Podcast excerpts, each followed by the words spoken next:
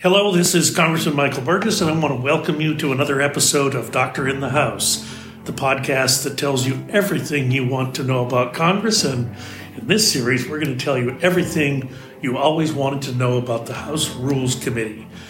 This is the start of this series, and I want to give you a greater understanding of the all powerful, all knowing, omniscient Rules Committee under the direction, of course, of our very wise and reasonable Tom Cole of Oklahoma. So today we're going to be talking with Mr. Cole. Uh, besides representing Oklahoma's 4th Congressional District, he is the longest serving Native American in Congress. So, Tom, I am grateful for your leadership and your dedication to ensuring that all member voices are heard, both in the committee and on the floor. Thanks so much for joining me today. Thank you very much, Doctor. It's great to be with you.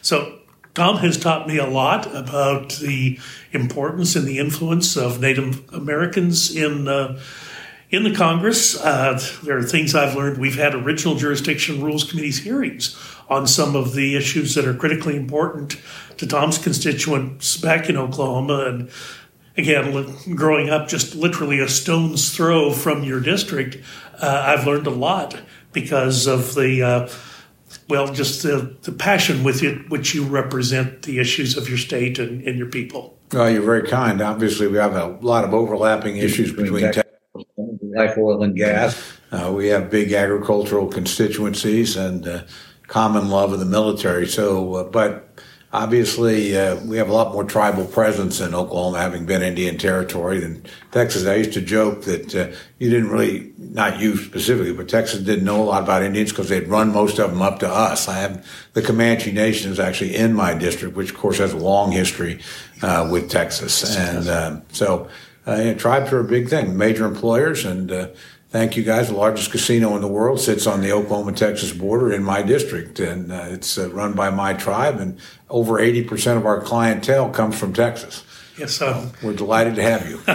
We've had that discussion before. You don't want us to change our state laws. That's up to you what you do. I understand the reasons why.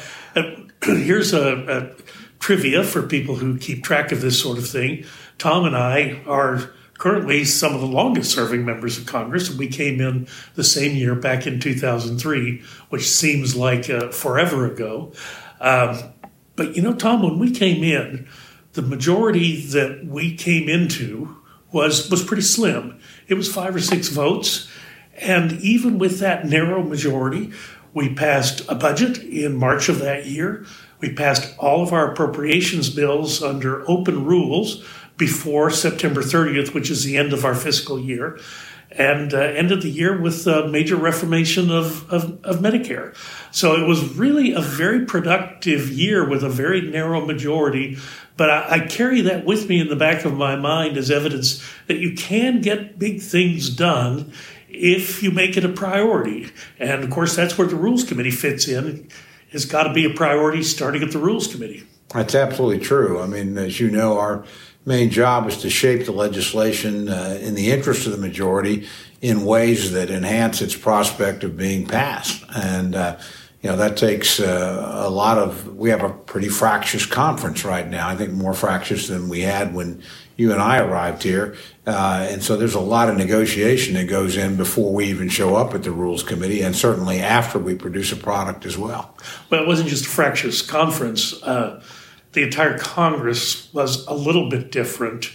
There were such things as conservative Democrats. dramatically different. Yeah, there were dozens of, uh, of uh, very conservative Democrats. I, I, frankly always like to point out uh, how you know the red places have gotten redder and the blue places have gotten bluer. You know, when we arrived, uh, Arkansas has four members of the House. Three of them were Democrats. Both their senators were Democrats. Uh, now they're all Republicans and they're all very conservative. Republicans. And when you and I arrived, Connecticut, which has five members, had three Republicans right. in the delegation. They're all Democrats now, and they're all pretty liberal Democrats. Uh, so, uh, you know, the, the numbers may look the same, but underneath them, the geographic distribution of seats is dramatically different. And yeah, the ideological divides have certainly gotten wider.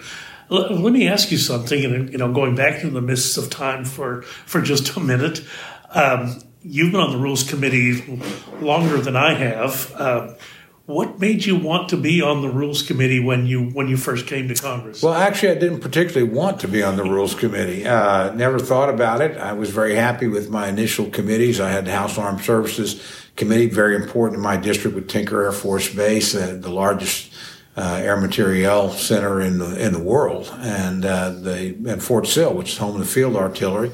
Uh, I had uh, Ed and Labor, which I actually wanted to be on. University of Oklahoma is in my district, uh, along with four other institutions of higher education. And uh, then I was on Interior, which fit well with the energy sure. interests of, of my state and with Native American stuff. So I w- thought I was pretty well set. And then I got a call from the Speaker's office the beginning of the second term. Rules, as you recall, back then was an exclusive committee. Right. You could not be on other committees.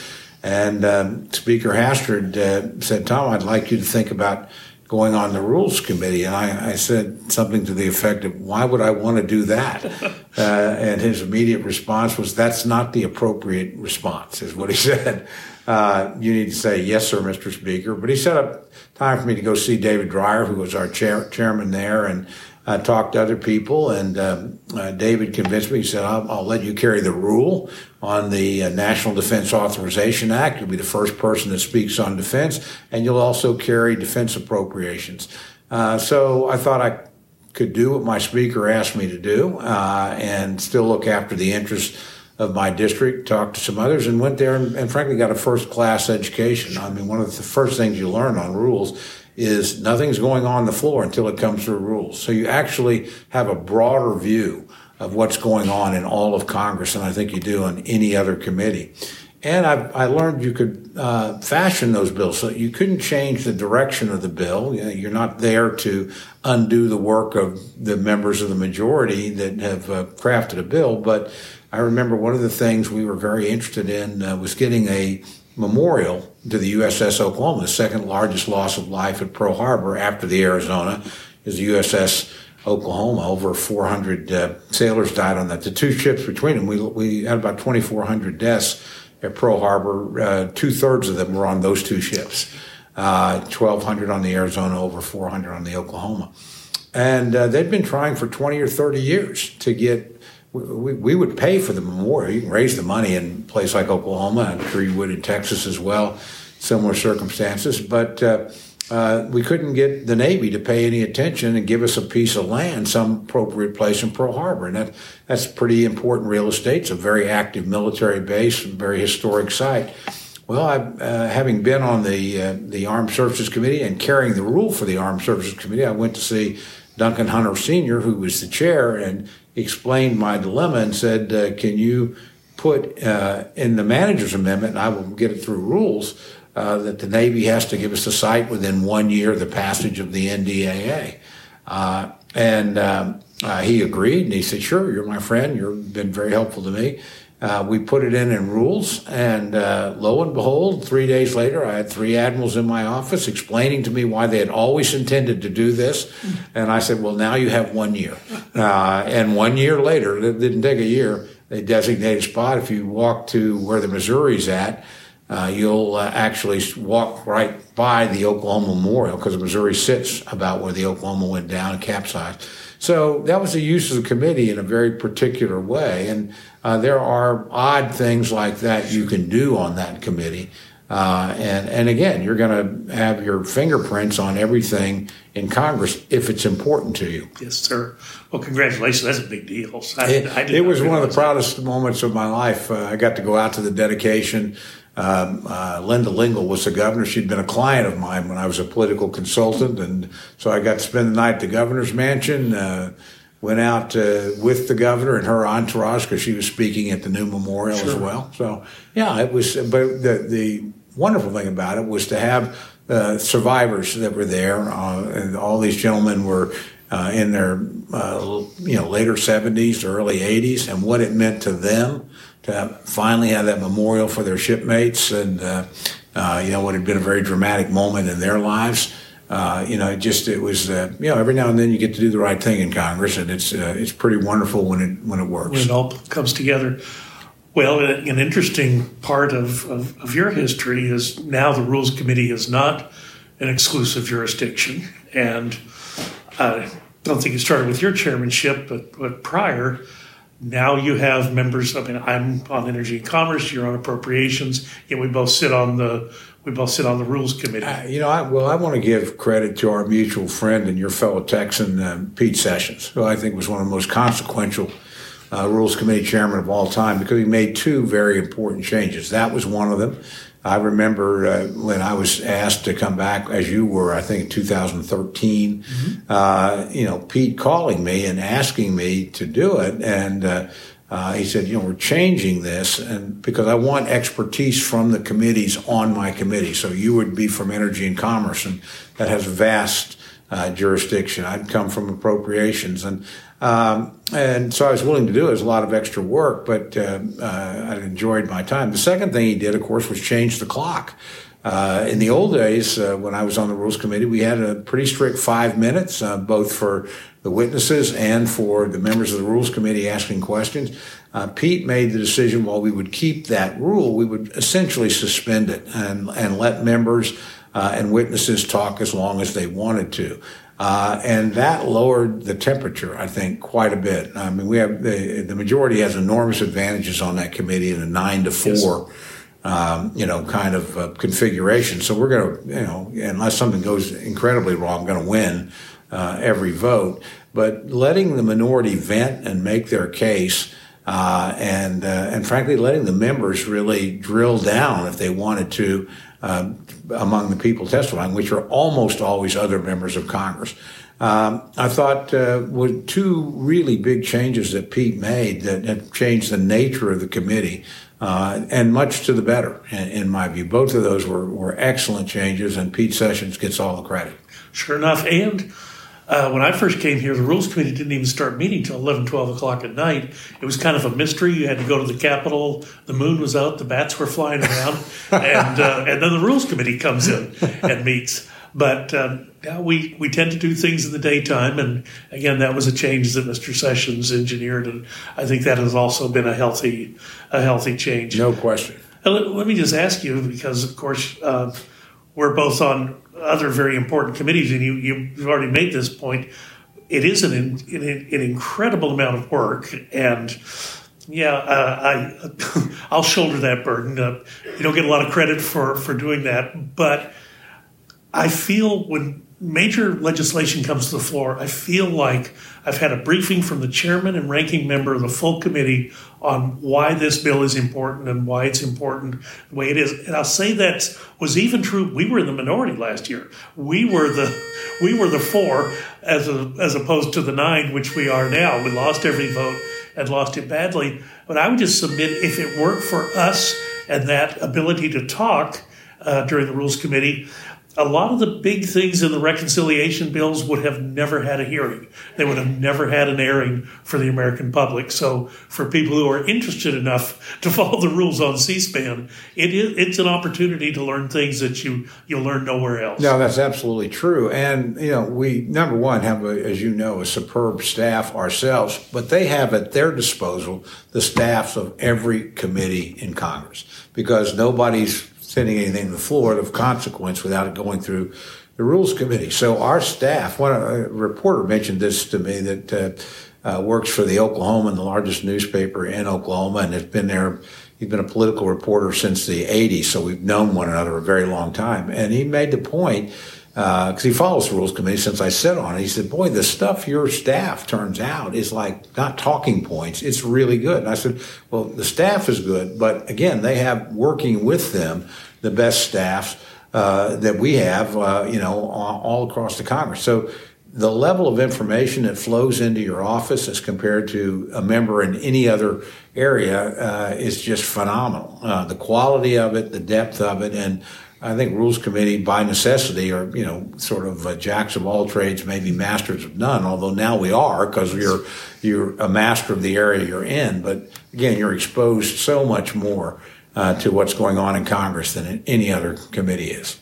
Absolutely, and um, you know, I also have to bring up that it was another Texan who actually gave us basically the current structure of the Rules Committee. People ask, why do you have nine majority members, four minority members?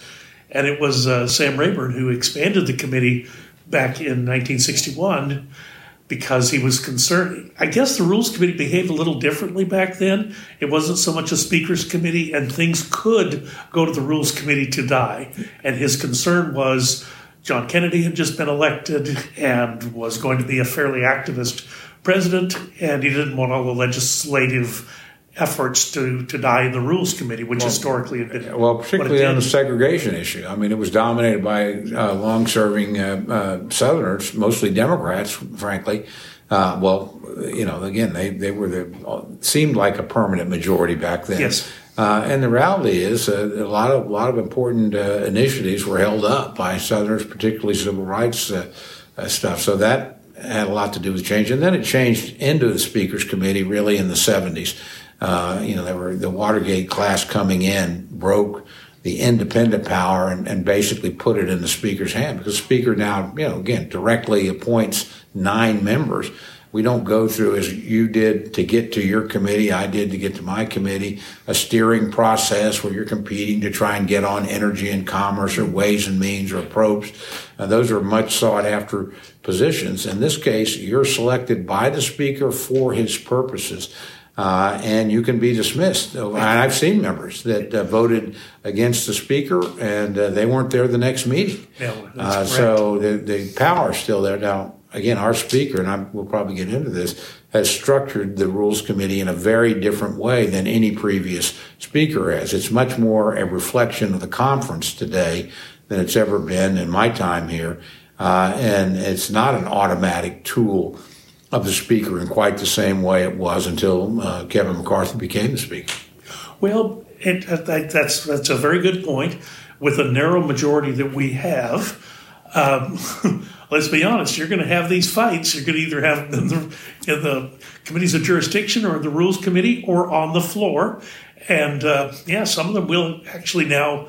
we've moved upstream a little bit. We'll have some of those fights in the rules committee or just prior to the rules committee instead of having a, a, a, floor fight, which it might have been in other times. Yeah, and th- to be fair to the speaker, this is part of his vision across the board. I mean, uh, uh, you know, we have, uh, you know, members of every facet of our conference, House Freedom Caucus, Main Street, uh, Tuesday Group, Governance Coalition, uh, Problem Solvers, scattered across different committees now.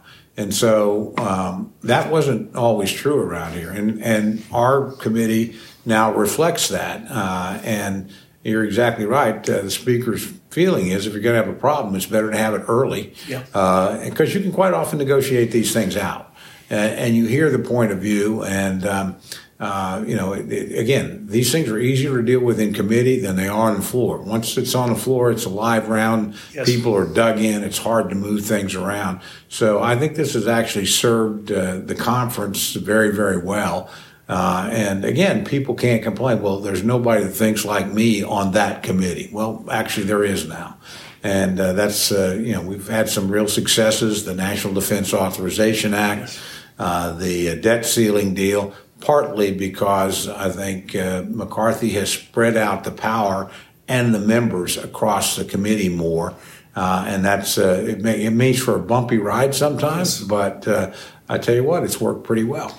Yeah, the Limit Save and Grow Act, which was the lead-in to the to the debt limit resolution, was really a it was critical on that on that passage and gave the speaker so much more flexibility in his negotiations with the president. And I know people complain about the final product, but let's be honest, you and I have been here for a while. We've seen these types of fights before.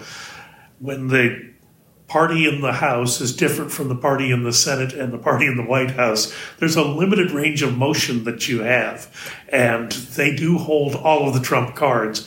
And the fact that Speaker McCarthy was able to get the wins that he did uh, really it all began in the rules committee with being able to hold did. together and, and put that product out there. Uh, absolutely did. And uh, again there's a lot of forces at work uh, inside the, the rules committee because it's not just the 13 of us or the nine in the majority. The reality is and uh, you know in the amendment process for instance we're interacting with all of our various conferences uh, within our caucuses within our conference we're interacting with all the leadership offices who will have different points of view. Uh, they're talking to members. So, uh, you know, again, it's um, in the old days, basically the orders came from the speaker's office, and that's what happened. Now we have more interchange and interaction with more offices and more members than ever before. And it, it, again, it can make for a contentious process, but it usually makes for a, uh, a consensus process uh, in a way that works. And it's just, uh, again, you're right. Once it gets to the floor, it is uh, that can be a very difficult and dangerous situation. And we've all seen it on both parties where things have not gone according to plan, and, and you do want to uh, you do want to limit those types of episodes. Um, you know, just on a, on a on a personal note, I want to say that uh, you know, having served on, I guess my my ten years on the Rules Committee, I've been in both the majority and the minority. Majority is better than the minority, uh, but I just really I, I want to compliment you on your on your style and how you are able to interact with uh, Ranking Member McGovern. He was Chairman McGovern in the last Congress. Personally, I find him very, very difficult to deal with sometimes, but you uh, you manage to keep a very even keel as we navigate those waters, and uh, it's not unnoticed, at least by by me, that you are you're very skillful in that. Uh, much more skillful sometimes than I think I would be. Well, I, you're vice chairman for a reason, so you certainly have the skill set to do anything you care to do. Um, Jim and I do have a good relationship. Uh, while we differ philosophically, um, you know, very dramatically, because he is a very proud progressive uh, Democrat, um, you know, and I'm pretty typical conservative Republican from Oklahoma.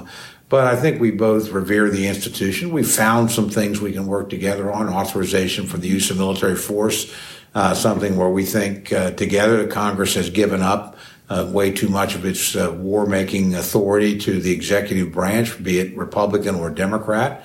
Uh, so there are those occasional things that, that we can find where we do get together. We tried to be when he was the uh, uh, speaker, helpful to him when he wanted to have a hearing on hunger or yes. things like that, where he has a very great passion. Uh, and so, uh, again, I think uh, there's a, genuine uh, respect for one another. He respects the institution, he respects the committee. And so, you know, I, we got quite a few compliments during, of all things, the impeachment efforts against President Trump because we certainly fought uh, hard and had very different points of view on our side of the aisle, our four versus their nine. Uh, but uh, it was always civil. Uh, there was never yelling. People weren't pandering to the camera. There weren't stunts. Uh, you know, it was it was conducted professionally, but it was certainly pretty hard hitting. Uh, and uh, we didn't hold any punches back. We felt like uh, both those impeachment efforts were inappropriate. Uh, and, uh, you know, impeaching a guy when he's not even in office anymore is, is some sort of new standard. Uh, but again, it was always done in a, in a civil way, and they've continued to do that in the minority, which I appreciate. They they could act differently, but uh, I think they handled themselves well in the minority in, in a way that I thought we handled ourselves well when we were in the minority. Well, listen, it's, uh, it's an honor to serve with you. Uh, Rules Committee, I think, in, in this Congress has really almost reached a pinnacle uh, where more people are aware of the Rules Committee now than, than ever before.